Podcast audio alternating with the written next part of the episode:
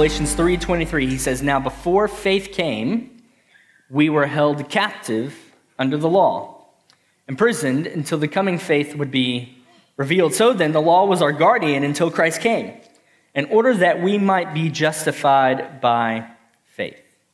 But now that faith has come, we are no longer under a guardian, for in Christ Jesus you are all sons of God through faith." So, before we jump into the details, which, by the way, this is Galatians. It is not going to be detailed, okay? Um, Galatians is a very intricate book, and so everything that you hear today is just an overview, it's an intro, um, it's to stir our minds and hearts. But before we jump into the meat of this text, talking about adoption, there's another word that we need to briefly define, or at least have a grasp of, and that word is the word justification.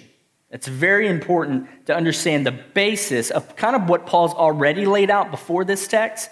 Um, and so, justification and adoption are forever connected throughout Scripture.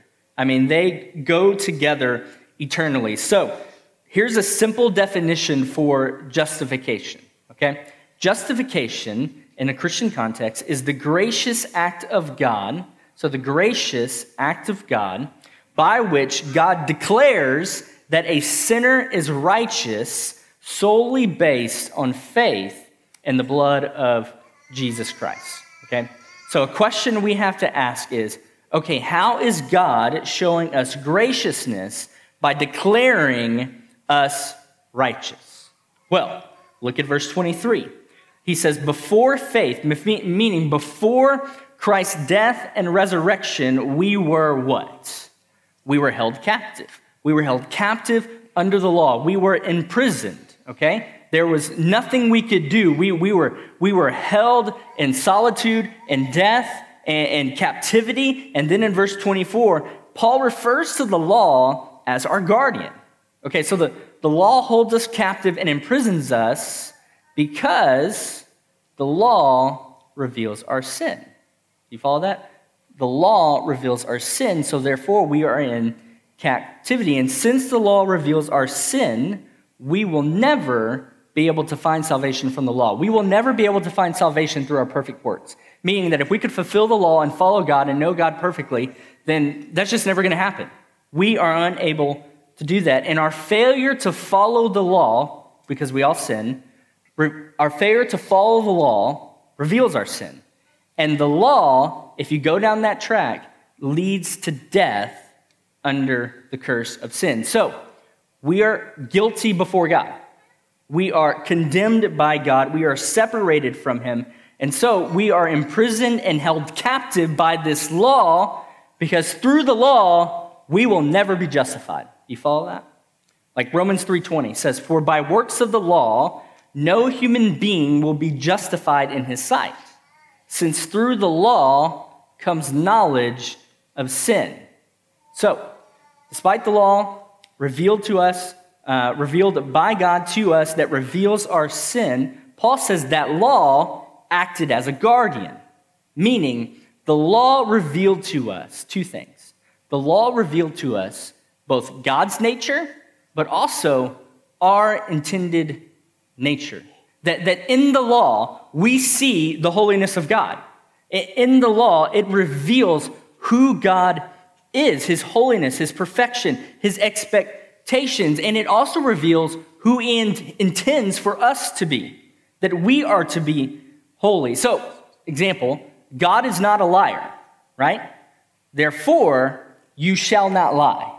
That's why that is in Ten Commandments. So when your flesh wants to lie, cheat, or worship other things before God, the law says, stop. You are not intended to do that. That is not who I am. And in that place, when we go down that track, it always reveals that we are a sinner. So, verse 25. But now that faith has come, we are no longer under a guardian. Here's the beauty of the gospel truth and justification we are no longer imprisoned by the law. We are no longer held captive by the law. Because Christ has come, he has fulfilled the law through his holiness and obedience, and he has spilled his blood on the cross as an eternal sacrifice. He has once and for all freed us from condemnation that is revealed in the law through our sin. So in justification, we are declared right before God the judge. That God the judge would look at us and say, We are okay. You can walk in righteousness because my son has given, you, given that to you. So with justification, it is the declaration from God that we can walk with him. Now, adoption, adoption is the declaration that we are loved by him. You see it? Justification is the declaration that we are right with him. Adoption is the de- declaration that we are loved by him.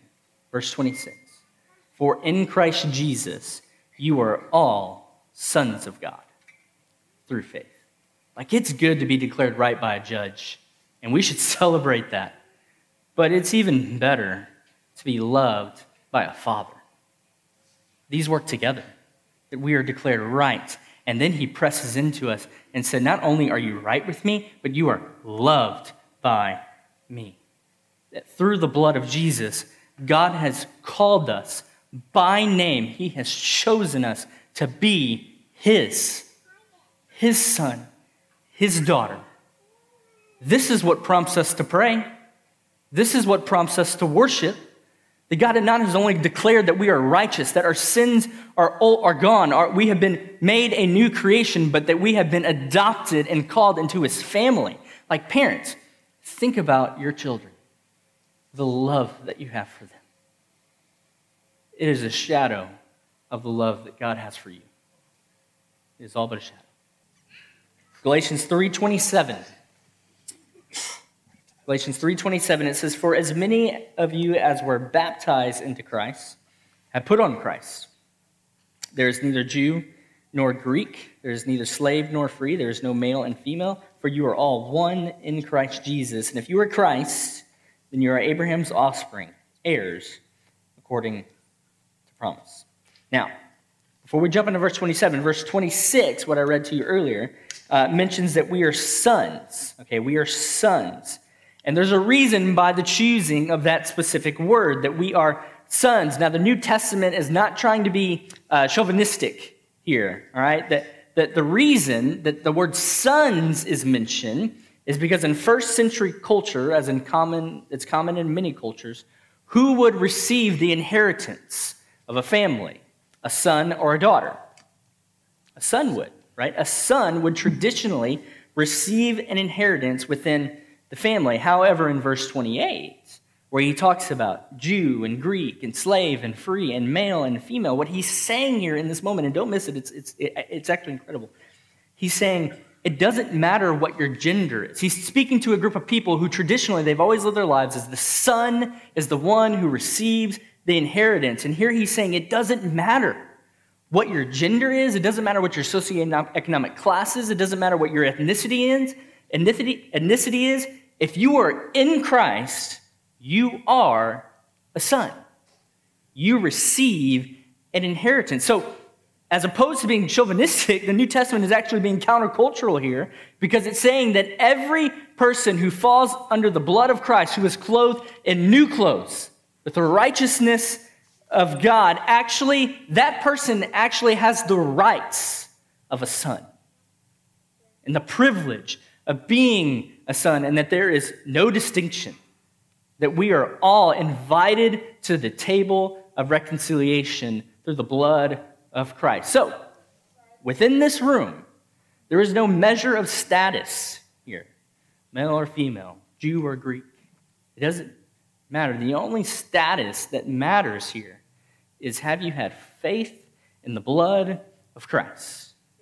Do you believe that Jesus died and rose from the grave if you do, then that blood covers you. You are justified and you are adopted. And you get the privilege of experiencing the inheritance of a son. These next few verses, we could spend several weeks on, just being honest. So give me a little grace here. I'm, I'm going to, I only have a couple minutes. So let me read it to you. Galatians 4, starting in verse 1, he says, I mean that the heir, as long as he is a child, is no different from a slave. Though he is the owner of everything, but he is under guardians and managers until the date set by his father.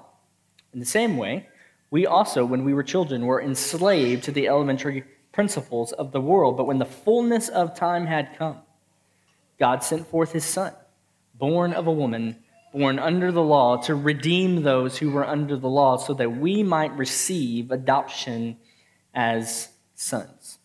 So, in first century culture, a child would have, so it's talking about guardians and managers here, it's being literal. It's, uh, they would have guardians and managers that would help raise them. But there was an appointed time when a son would take on the full blessing and responsibility as an heir of the family. So that's what it means when it says, though he is the owner of everything, but he is under a guardian. So Paul takes that, this modern day in the time, modern day reality, and he says, in the same way, when we were children, before we received the inheritance from God, before that time, we were enslaved to the elementary principles of the world. But let's not confuse this, right? In Ephesians, the Bible tells us that we were, Ephesians says a lot of things, but one of the things it says is that we were dead. We were without hope, and God chose to raise us from the dead, right? That, that God would send his son, that there was an appointed time when the fullness of time had come. He sent his son, fully God, fully man, and he came to redeem those who were held captive and imprisoned by the law. And so the guardian's been removed.